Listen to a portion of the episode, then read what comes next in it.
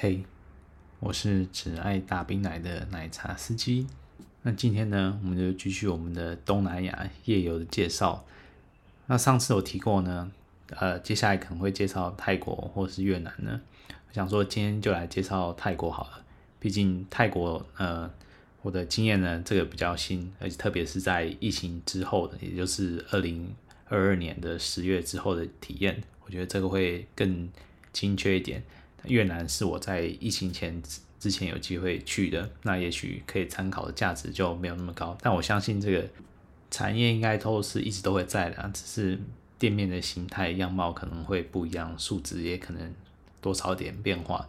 那这就后话了。总之呢，我们接下来这几集呢，就来介绍泰国在疫情后的一些夜游体验的分享好了。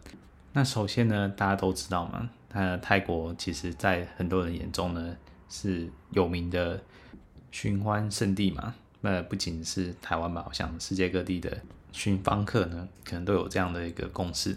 那事实上，这个产业链呢，确实也挺庞大的。但虽然说你也听过呢，在泰国性交易其实是违法的，他们有一个反性交易法的。只是说，你知道，在大部分的这种国家里面，这个是不可能禁止的。而事实上呢，在大概在一九六零年代以前呢，其实性交易是合法的，他们可以合法登记缴税，就是合法营业的。只是说那年代啊，因为也是越战的关系啊，所以有大量的美国士兵就投入越南及附近的美军基地啊。那当时呢，泰国政府也跟美国签订一个协议，就是说答应让那些在越南或在附近空军基地的美军呢，能在泰国这边呢做休息娱乐这样，那你就想说，有了美军这个强大的需求呢，各式各样的相关产业呢就蓬勃发展了。想说酒酒吧啊，或者是咖啡厅啊，或者是旅馆，各式各样能从事风俗业的，纷纷都来抢这大饼。不过呢，因为太蓬勃发展了，那各式各样的问题就接踵而出嘛，比方说性病啊，或者是其他一些安全。等等的考量，所以呢，泰国政府也在之后，呃，不得不就是面对各界压力呢，只好推出了这个反性交易法。但可想而知呢，这执行效率当然是很差的。很多之前从事这些行业呢，就转为地下。那反正照该提供的服务呢，还是会提供的。那那个口碑建立之后呢，就算是美军不再打越战了，那旅客呢？寻芳客就慢慢从美国大兵呢换成世界各地的游客了。是说很多地方的风俗也是发展轨迹啊，跟美军基地都脱离不了关系啊。像之前的天使城也是因为就最大的空军基地克拉克机场呢，所以才有这种蓬勃的风俗业。那这边可以玩的种类呢，就除了之前讲酒吧、勾勾吧、咖啡厅，或者甚至是一般的按摩、泰国浴，或者是。外约等等的，其实都有。那我是来泰国的经验呢，主要挑选几种。第一个就是泰国浴，再就是咖啡厅，主要就是舌美嘛。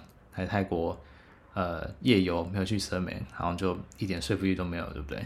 那其他像是卡拉 OK 伴游啊，或是外约等等的，就时间有限，我就没有一一去尝试了。那我其实，在很多年之前呢，其实也有机会去泰国。玩一次，主要是毕业旅行嘛。这个你知道，男大生毕业旅行的首选，通常都是邻近的东南亚国家。第一个便宜嘛，第二个就是能去的声色场所选择比较多。但那时候年纪小啊，大家都没什么胆子，所以呢，只能选一些擦边球的行程。比方说呢，去看人妖秀啊，或者去看十八招啊等等。但我只能说。那些行程啊，就只是图了个新鲜感而已嘛。真的说要刺激啊，其实一点刺激感都没有。比方说人妖秀，就只是去看个就是 Lady Boy，嗯，真的呃，settle 过后呢，确实是长得比女性还要再女性呢，但也就这样而已，跳跳一些舞啊之类的。那更不用说十八招了，我觉得十八招就是一个小小的场地，就演出着各式各样的花招，其实。你看就只是觉得惊奇，有点像是转盘子的表演，就类似类似那样的表演好了，你只会觉得很惊奇，但你不会觉得特别的让你兴奋或干嘛。至少我是不会啊，我是不知道别人怎么想的。所以如果你真的想要来点刺激的，觉得这个钱可以省下来，你可以去做其他更多可以做的事情。回到正题，那提到泰国呢，可能很多人的第一个联想是啊，来到泰国要选择一些新鲜的，当然是体验一下泰国浴了。所以呢，第一个也来讲一下泰国浴的体验好了。那我这次选的泰国浴的店家是 Nancy，它是比较相对平价的浴室啊，大概平均消费起来就两千多到三千多，不含餐点饮料的话。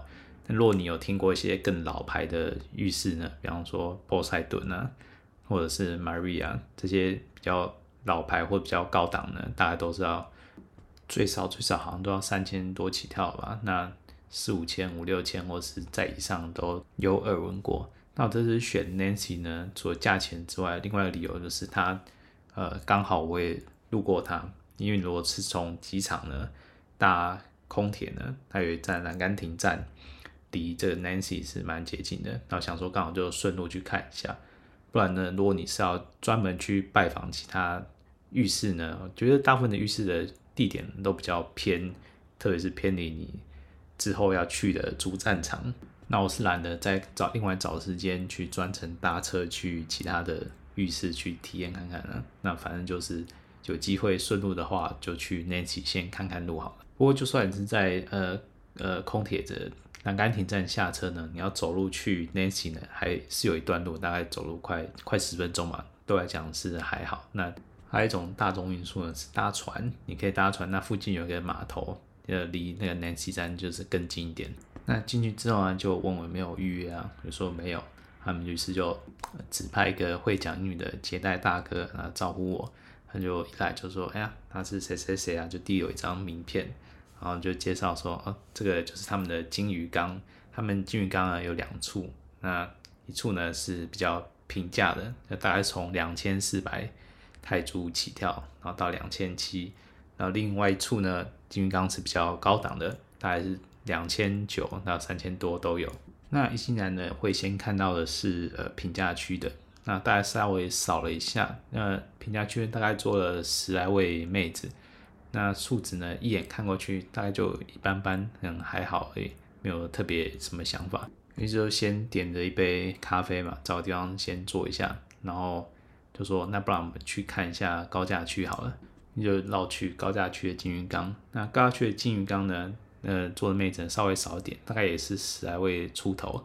但重点是呢，当我认真的看一下这高价区的金鱼缸的时候呢，我发现，哎，这边高价理由在哪里呢？我完全感觉不出来啊！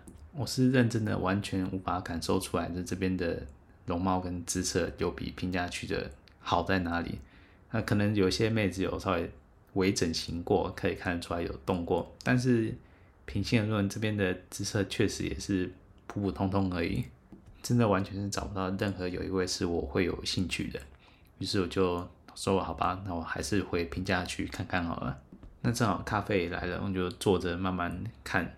那平心而论呢，这边的妹子的素质呢，我觉得大部分都真的是不怎么样，身材容貌呢都是一般般的。那少数几个呢，有吸引到我注意的那一位呢，是像，呃，这个知道怎么形容？这容貌的有点像一位日本的 AV 女优啊，呃，织田真子。那如果有兴趣的，大家可以上网搜寻一下。那这个相貌呢，以及她的标配的长发呢，跟气质呢，真是非常相似。虽然说也没有到织田姐姐这么熟，就是这个妹子看起来是比较年轻的，而且有气质。但可惜的就是呢，胸前没有像织田真子这么样的伟大，就是了。弱势的话，我就马上就选他。那另外有一位呢，身材明显的是好一截，不过呢，就是长相平平。如果要我形容的话呢，就有点像短发的吴君如吧，是不是有点灭火？所以让我很犹豫啊，到底我是为了该牺牲的身材呢，去选择一下这个相貌跟气质都很优的女生呢，还是要遵从我最原始的欲望去选一杯大奶茶？不过呢，这个。吴君如呢，实在是有点太低过我的最低要求了，所以呢，我只好选择了那个相貌貌似织田真子的妹子了。那妹子下来之后呢，就很亲切跟我打招呼，那态度是蛮不错的，就挽着我的手啊，问我的名字啊，从哪里来啊等等。不过妹子的英文还是不太行的，所以大部分的时候呢，我们还是借由 Google 大神的翻译 App 来来做一般的沟通交流。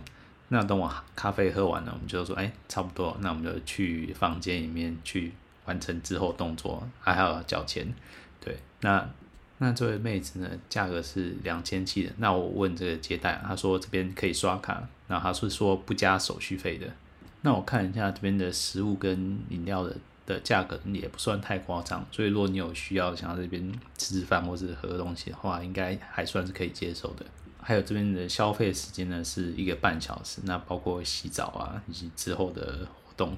所以说，你觉得一个半小时两千七，呃，我觉得对这个妹子来讲呢，这个数值这个价格，我觉得是还算不错的。至于说你说其他妹子呢，我就可能要谢谢再联络了。总之呢，结完账之后呢，妹子就领着我去那个房间了。那房间有一张大床啊，还有一个。一般尺寸的浴缸不算特别大，也不算小，那挤两个人是刚刚好。那进来呢，当然是要先放水嘛。那放水这个时间呢，妹子就说：“哎、她想要喝一杯。”那问我想不想喝，我就说还好。那不过你如果想喝，你就点吧。到这种地方，就是如果妹子想要就是卡卡油啊，请你要你请一杯饮料干嘛的，就摸摸鼻子就认了吧。反正妹子开心就好，有比较好的服务的话。这些都算是小 case。那在等放水及等饮料来的时候呢，我就用手机的翻译软体呢，在这边闲聊。那妹子大概是二十六七岁左右，虽然说不算年轻啊，但她看起来呢，看她身材保持都还算不错。所以我这个年纪呢，说到轻熟也还不算轻熟，轻熟对我来讲大概是三十岁左右了。之前呢是在酒吧上班，那后来这个收入不太稳定啊，特别是 Kobe 来的时候。那个工作都没了，那后来呢，他才到这种呃浴室这种地方来上班。他说收入是比较稳定一点，不过他也才做这个几个月而已。嗯，上有父母，下还有弟妹要养，就是确实也不轻松。那聊着聊着呢，饮料就来了，就他是点了一大壶的啤酒啊，算算也要三百多块泰铢啊。哦，说啊，好吧，反正三百多块还算勉强花得下去了。但不知道妹子居然点这么一大壶。你就只好边喝边聊了。不过说到底啊，妹子态度是真还不错啊。虽然说英文不会讲嘛，那我们只能用呃翻译软体，有一搭没一搭，没有非常没有效率的在这样沟通啊。但她一直态度都很好，也一直黏在身边亲亲抱抱的，就女友 feel 还是蛮足的。那等到水放差不多呢，就是当然是泰国浴的环节了。那就是泡在水中呢，它就是用沐浴乳呢，这样在。浴缸里面呢，从头到脚就是仔细的清洗一遍。我算不到很仔细啊，但就至少该搓的地方都搓到。那在这个环节呢，但他们最重要的当然是潜望镜啊，就是他把你的身体撑起来呢，让你的小兄弟露出水面，然后呢，时不时的就帮你吹一下，就好像你的潜水艇呢 的头露出来一样。那这边不得不称赞这个妹子的口技是真的好啊。他大概是我在这个喝茶生涯中遇到数一数二口技相当出色的，而且他非常会运用他的舌头，所以说视觉以及技术上面都获得非常大满足。而且他也不是只有嘴那么一下而已，而是当搓一搓呢，头经过小兄弟附近呢，他就会招呼一下，然后在地方再搓一搓又回来的时候，他又会再招呼一下。所以这前前后后呢，他在吹小兄弟的时间呢。前前后后加起来是真的还蛮长的，特别是回到床上，他还是吹了相当长一段时间，能够一边吹啊，还可以自由运用的舌头，甚至下面蛋蛋呢也一起被照顾到，所以我觉得整趟的服务真是非常的到家。那真的要说妹子大概算上的缺点呢，就是对我来说就是真的是不够大杯啊，大概是 B 到 C 左右的水准而已，没办法，这个套装加水饺店一。弄下去啊，再怎么看你也看不太出来到底实际的水准到底在哪里。那在浴缸清洗完之后呢，那么就漱漱口啊，做最后的清理之后，那身体擦干净呢，当然就是回到床上继续做正事了。那我刚刚提过嘛，回到床上之后，我们就继续，他要继续帮我吹了相当长段时间，长到我觉得他是不是想要在床上先用嘴巴 KO 我一次，然后再做其他事情。不过呢，后来吹了蛮久。没有出来之后呢，那当然还是直接呃穿小雨衣穿上开始做正事。那妹子的配合度呢，在这边也是没话说的，不管是哪个姿势呢，比如说她带女上位的时候呢，她都是摇得很尽兴啊。要知道不少妹子呢，在上位都是蛮敷衍的，就随便摇个几下或做个几下呢，就说累了也要换我在上面，她在下面了。她倒没有啊，她就是一直摇摇，然后速度呢跟节奏掌握的也还不错，摇到呢我都差点快受不了呢，才叫他先歇一下，换我在上面。那之后不管是传教士呢，还是 Doki 呢，他都非常的配合。那拉吉呢，这也不用讲，他也是非常的投入。那在互动的时候的回馈呢，也是相当的好。所以说呢，整趟下来呢，我觉得体验算是还不错的啦。那最后也当然是顺利的激发了。那激发之后呢，妹子的态度也没有因为因为已经结束了就不理不理我了，她还是很配合的，就是把我们的啤酒喝完啊，然后。还是继续有有一搭没一搭在用翻译软体聊天，甚至教了几句泰语之类的，在泰语小教室。总之整体而言呢，是个蛮不错的体验呢。妹子，我觉得至少这个妹子呢素质是还算不错的，只是说比较可惜一点呢，就是中间等待的时间比较稍微长一点，可能就没有那么紧凑。毕竟一个半小时的时间呢，大概有蛮多时间在等待的，比方说。等待饮料来啊，或等待水放好啊，那或者是其实结束之后呢，因为剩下的时间大概还有一二十分钟，你说要再来一次吗？就有点太赶了，不喜欢那么赶。但是，但是如果就先换好衣服在那边干等呢，有些人可能就觉得有点干，就是想说他花这一个半小时时间呢，他可能就要物尽其用啊，要好好的享受这时间，可能是看要就是跟妹子在躺床上多躺一会儿，或者在澡再多泡一会儿。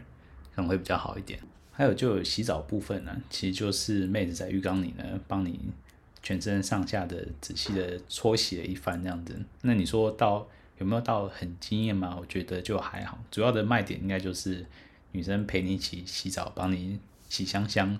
那你说有没有到日本的那种泡泡浴的气垫床洗浴服务？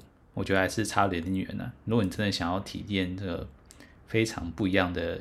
特殊体验的话，我觉得泡泡浴的气垫床还是蛮厉害的。